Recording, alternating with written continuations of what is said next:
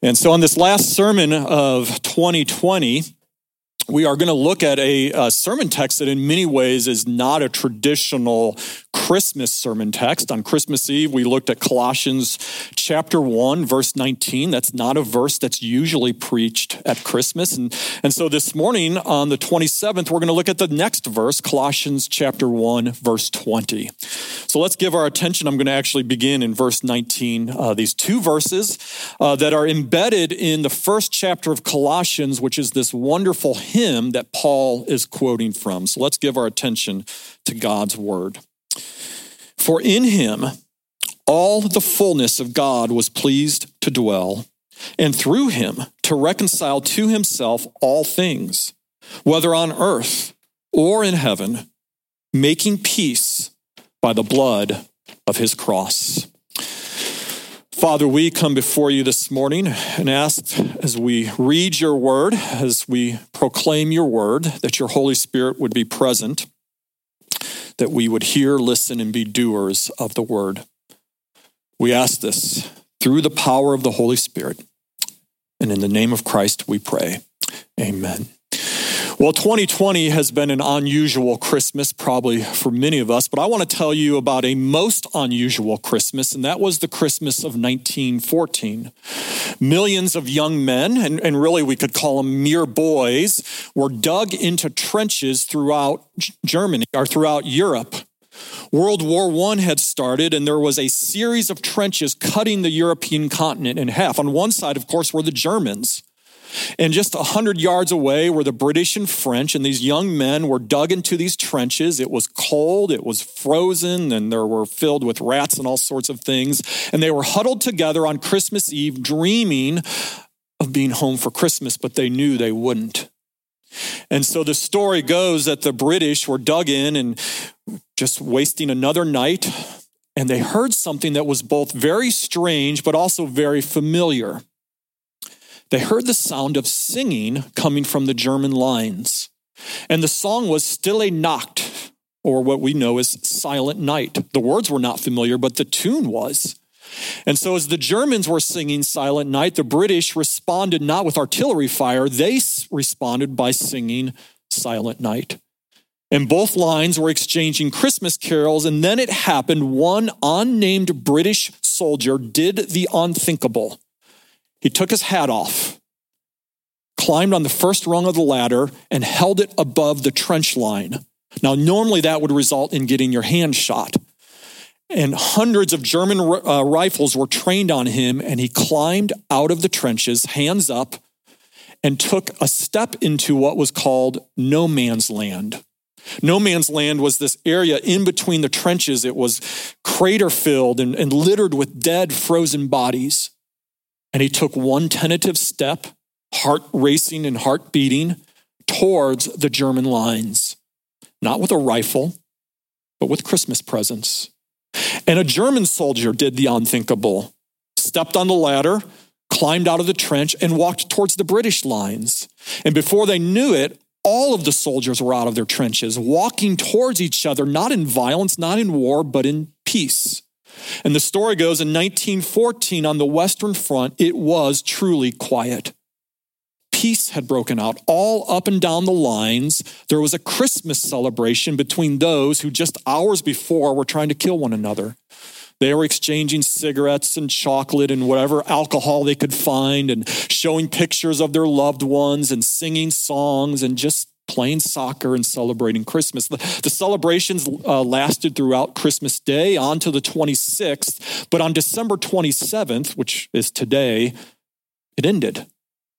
They turned around, gathered up all of their stuff, headed back to the trenches, and the next day the rifle fire and the artillery resumed. Those that were celebrating Christmas once again tried to kill each other, and for many of those soldiers, they would not see 1915, let alone Christmas 1915. Peace was elusive, it was temporary. It was just a small blip on a radar of a terrible, horrible war. Sometimes Christmas can feel like that. We, we send Christmas cards that proclaim peace on earth We sing about peace. We talk about peace, and maybe even we put down our weapons for Christmas Day. But there is a sense in which sometimes after Christmas, we march back to the trenches. 2020 has not been a peaceful year. How many times have I said that in a sermon this year? Don't, don't answer that question. And, and in many ways, it's possible that we could simply say, okay, Christmas is over. Let's go back to the trenches.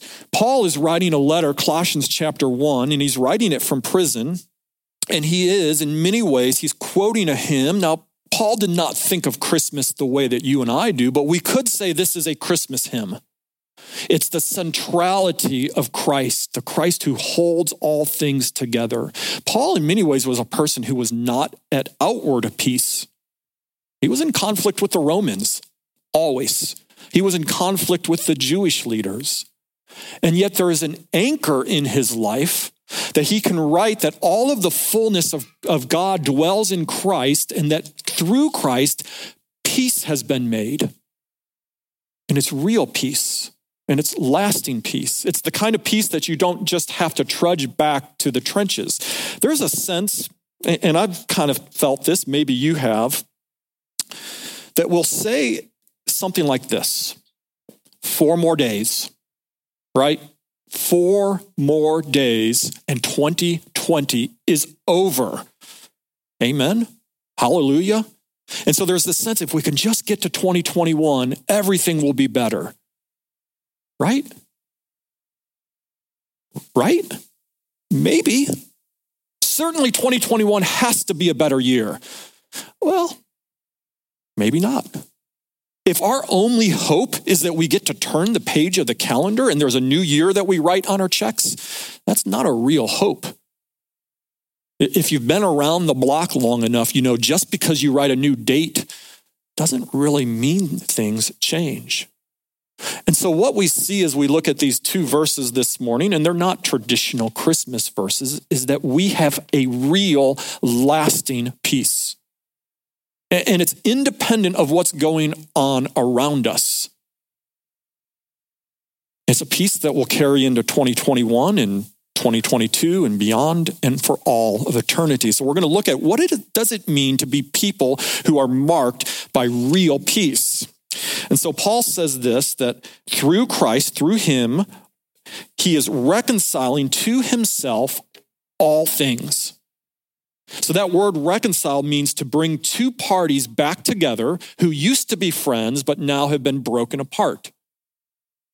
And so Paul says that Jesus is reconciling not two nations that are warring, not two people, not two different political parties, but all things. Now, what falls in the category of all things? We have to ask this question what has been broken that needs to be brought back together?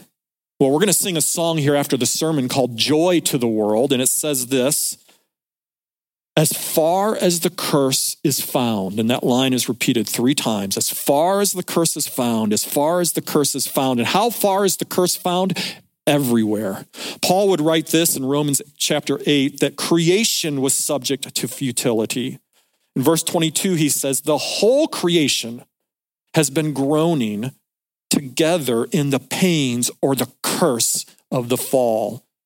So, what's included in all of creation? Well, it's, it's a pretty long list. We don't have time to list everything, but suffice it to say that part of the creation is me. Part of that is you, us. We are a part of the fallen curse. Now, I don't know how many of you have had the opportunity this Christmas or in Christmas past to watch some of the classic Christmas movies. And, and I think about some of the classic Christian Christmas movies. There are wonderful, and maybe that's not the right word, but some very interesting Christmas villains. So if you've ever watched or read A Christmas Carol, you know the bad guy is Ebenezer Scrooge. The best Christmas movie of all time, and this is not open for debate, It's a Wonderful Life. It's Old Man Potter. And the second best movie is The Grinch. You think about those three characters Scrooge, Potter, The Grinch. these are the guys that we like to root against. Their heart's too small. They're mean. They, they're, they're greedy. They're all of these things that we've come to know, and, and, and we don't see ourselves in them. But if we're true, if we sing, as far as the curse is found, the curse is found in us. Paul would write this in Ephesians chapter 2. And he would speak about the past tense before the redemption of Christ. And he would say, You were dead in trespasses and sins, following the course of this world, following the prince of the power of air that is now at work in the sons of disobedience so here's what he's saying before Christ, apart from Christ, you are a son or daughter of disobedience. That means you are in the category of the Grinch or Potter or Ebenezer Scrooge. And the question is are you still there? Is the curse still on you? And so, as we think about peace, it's this realization that peace begins with understanding fundamentally that we are in conflict with God. The problem is not just out there, we are the problem. We are a part of the curse. And so when I say that the world is in conflict, none of you raise your eyebrows, at least I hope not. There's conflict everywhere. A little bit of political conflict in 2020. Now, maybe turning the calendar will actually be better. There's no elections. That might make things better. There's a little conflict between nations. There's a little conflict in families, but Paul would even say this there was conflict within himself. Remember what he would write in Romans the very things that I don't want to do, I find myself doing. Sin in his heart. He was at war with himself. And so the question is how do we end conflict? How do you end two parties that are at war? Well, if it's World War I, one side has to win. One side has to have more troops, better armies, and, and they have to win.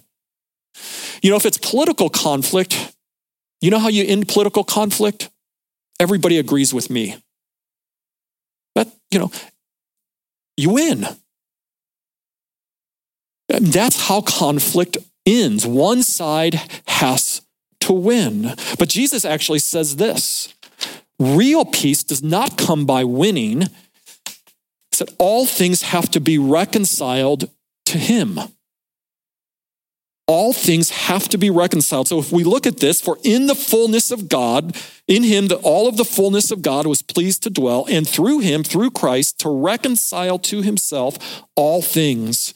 And so God is saying that peace will come when God reconciles all things to him through Christ. In other words, peace doesn't come through us. We're the ones that break the peace. He's the one that makes the peace. And that means that we are in this place where we have to do one thing, and it's a four letter word, and it's a terrible, nasty four letter word we have to wait. Waiting is one of the central themes of Christmas. Children know this. They start counting down to Christmas like sometime in July. How many days till Christmas? 180?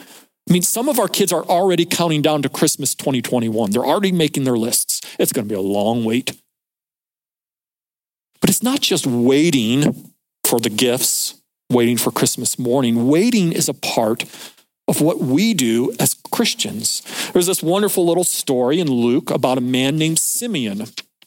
And it says he was devout. And it says this he was righteous. And he was what? Waiting for the consolation of Israel.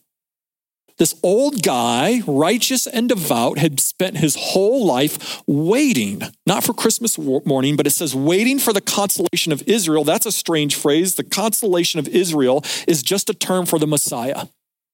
He was waiting for Jesus. Now, why does Luke, through the, through the inspiration of the Holy Spirit, call the Messiah the consolation of Israel? Now, remember how we end conflict? One side has to do what? They have to win. Israel was on a thousand year losing streak. They had lost to the Assyrians, they had lost to the Babylonians, the Egyptians, the Greeks, the I mean it, you name it, they lost. And they were waiting for a victory. They were waiting to win. They were waiting for their enemies to be crushed and defeated and to be consoled by being in the victory circle finally. Their enemies at this time were the Romans. The conflict had to end by Israel winning, and their thought was the Messiah is going to come and he's going to win for us. And so Simeon, waiting for the consolation of Israel, takes the baby Jesus in his arms. He blesses uh, Joseph and Mary, and he says this My eyes have seen your salvation, that you have prepared for the presence of some people, all people, a light for the revelation to the Gentiles and a glory to your people Israel. Now, the glory, Jewish people love that. But Simeon says that Jesus has not come to crush the enemies, the Gentiles. He's not come to throw them into the darkness, to trample on them, to mock them. He has come to bring them light. Jewish people didn't want that. No, leave the Gentiles in the darkness, thank you very much. That's where we kind of want them to be. But ultimately, the answer for our conflict is not our victory, it's the light of Jesus. And so I think the challenge for us as followers of Christ is to realize this is not our kingdom, this is not our world. We are in the world, we are not of the world. We are part of his kingdom. And there is a sense as I look back at this natural time of year to reflect on 2020 and to look forward to 2021 that as Christians, we have sometimes fought the wrong fights. And I think 2020, we have fought the wrong fights. We have been so wrapped up maybe in getting everybody to agree to our politics or our way of looking at the world or our cultural view that we have forgotten that the answer is not that everybody agrees with us. The answer is the light of Jesus. I want you to imagine you could snap your fingers and that everybody, you know, you could walk up to, you, to somebody who disagrees with you, you could snap your fingers and they would automatically agree with you. So imagine that in the days leading up to the election. All the people who didn't see politics the way you did, you could snap your finger and they would automatically agree with you. Wouldn't that be great? Wouldn't the world be a better place if everybody saw things the way you and I do? Even if that were to happen, all of those who are apart from Christ would still be in darkness. They would still not have the light of Christ. And not only would we not be on mission, but we would have offered them a false gospel. So, my prayer in 2021 is that we would remember who we are, remember our mission, it's not to win, but it's to lift up the glory of Christ, the one who won by losing, by losing his life. And so, what does real peace mean? It, it starts with realizing we're the problem, we're the, the, we're the conflict, and that the only answer is to be reconciled to Christ. In many ways, uh, if I'm honest with you, this is kind of a hard sermon for me to preach, and, and there's two reasons why. First of all, it's the two days after Christmas. Um, you know, I didn't do a whole lot of sermon prep on Friday. I did a whole lot of, you know, opening gifts and eating. And even yesterday was tough. So that there's that. And, you know, we're kind of, in some ways, we're kind of done with Christmas. But the other reason it's hard is because my mind is already thinking about Easter. I know Nobody wants to think about Easter right now, but we're going to be back in Luke and we're going to be spending um, really three or four months looking at Easter. You all are going to be so tired of Easter by the time it actually comes because we're going to be spending week after week on Easter passages. But one of the reasons I love this passage is it's really the fullness of the gospel. We have the beginning, which we looked at Christmas Eve. The fullness of God was pleased to dwell. That's the incarnation, the birth. We have the middle, reconciliation. There's something broken that has to be brought back together. And then we also have the end. We have the blood of Jesus, of his cross, uh, uh, that, that's spilled on the cross. Two verses and, and really captures the whole story this peace that is ours, this reconciliation to God through Christ, does come at a price. There's a cost to it. One of my favorite books, it's not a Christmas book, but it's called A River Runs Through It.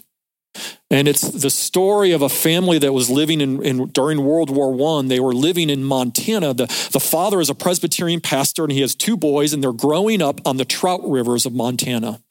And there's a scene in which these two sons have an epic fight. And the fight is over a sardine sandwich. Sometimes boys fight over stupid things. And the fight breaks out in the kitchen. They're about 20 and 18 years old and it's it's coming to blows. And mom comes running into to the kitchen because mom wants to do what? Mom wants to make peace. And she steps in front of her two fighting sons. And in the course of trying to separate them mom takes a punch to the face inadvertently and gets knocked down, her glasses go flying, and the two boys look at mom laying on the ground, looking at each other. There's this awkward silence, and then one of them says, You knocked my mom down. And the other one no, says, No, I didn't. You knocked my mom down. And they're about to go to blows again. And then mom gathers herself up and says, Stop. I just slipped. Nobody knocked me down. I slipped. I slipped. And then it's quiet, and she says, I slipped. She didn't slip. But none of them could face the truth that in their conflict, mom went to the ground. And so silently, they all agreed to lie. Nope, the story is mom slipped. Mom didn't get hit, mom slipped. Jesus didn't slip his way to the cross. Jesus didn't accidentally get caught up in warring people or warring nations and just find his way to the cross. He went to the cross. Paul says he made peace on the cross. And the reality that we have to face is we are the ones that sent him there. The two brothers accusing the other one. No, you knocked, you, you knocked, no, I didn't knock mom down. You, we all knocked Jesus down. We all sent him to the cross, and he went willingly. Again, I think of what Simeon says. He blesses them. Then he turns to Mary and he says, This, behold, stop, look, listen to this. This child, Jesus, is appointed for the fall and the rising of many in Israel, a sign that is opposed, and a sword will pierce through your own soul also. And so, what Simeon is saying is some people will realize that their sin sent Jesus to the cross and they will repent. They will fall on their knees in repentance, and in doing so, they will actually be lifted up. Others will say this I'm glad he went to the cross. Crucify him and they will fall and they will be opposed. And then Simeon looks at Mary. And what do all moms want? They want their sons to do well. And, and, and Simeon says, Your heart will be pierced with a sword. In other words, what we have to realize is our sin crucified and sent Mary's baby to the cross. So, moms, let me ask you if somebody came up and harmed your child, would you be upset? Yeah, you would. It's our sin that sent Mary's precious son, the one that she wanted to protect more than anything, to the cross. So I think about those millions of young men dug into the trenches in 1914. Some of them would make it home, some of them would see another Christmas, many wouldn't. But eventually the war would end. 1918, 1919, they would have a peace conference and all of these documents would be signed. There was this old French general named Ferdinand Foch. And after all of the documents had been signed, he walked away and he just shook his head. He said, This, this is not peace. This is not peace. This is an armistice that will last 20 years, long enough for the moms to have more sons and the armies to be filled again. And 20 years later, almost to the day, World War II broke out. Wasn't a lasting peace. It was just a temporary ceasefire. The good news this morning is if you are a follower of Christ, it's not just that you have peace with other people, but God has made his peace with you through the cross of Jesus. And if you're not a follower of Christ, there can be no peace apart from Christ. So this morning, this last sermon of 2020, and, and I'll be honest, I'm glad it's the last sermon of 2020. The message is this the peace that we have is real. The curse is far, but Jesus has come and has paid the price for the curse. And we're going to sing that we respond by saying, Joy, joy to the world. Let's pray. Father, may we be reminded each and every day in 2021 that we do truly have peace that starts with a peace with God that has been made through Christ. And may that peace carry into all of our relationships, even our relationship with ourselves. May that be the foundation for our peace.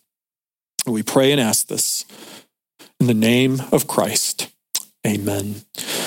Let me invite you to stand. Our call to worship this morning Again, I mentioned that Paul would often experience the conflict that sin brings, uh, and he would experience it within himself.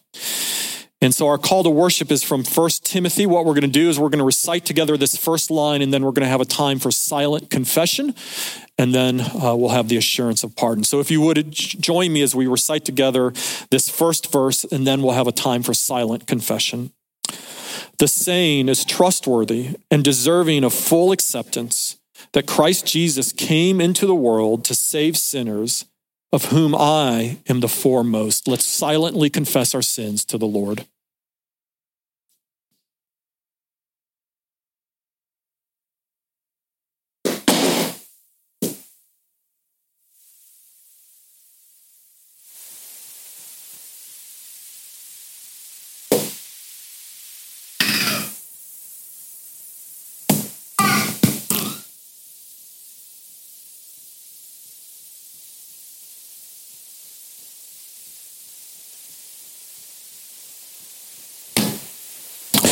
Father, we confess our sins and we look to Christ, the one who reconciles all things to himself, and receive now that there's an assurance of pardon.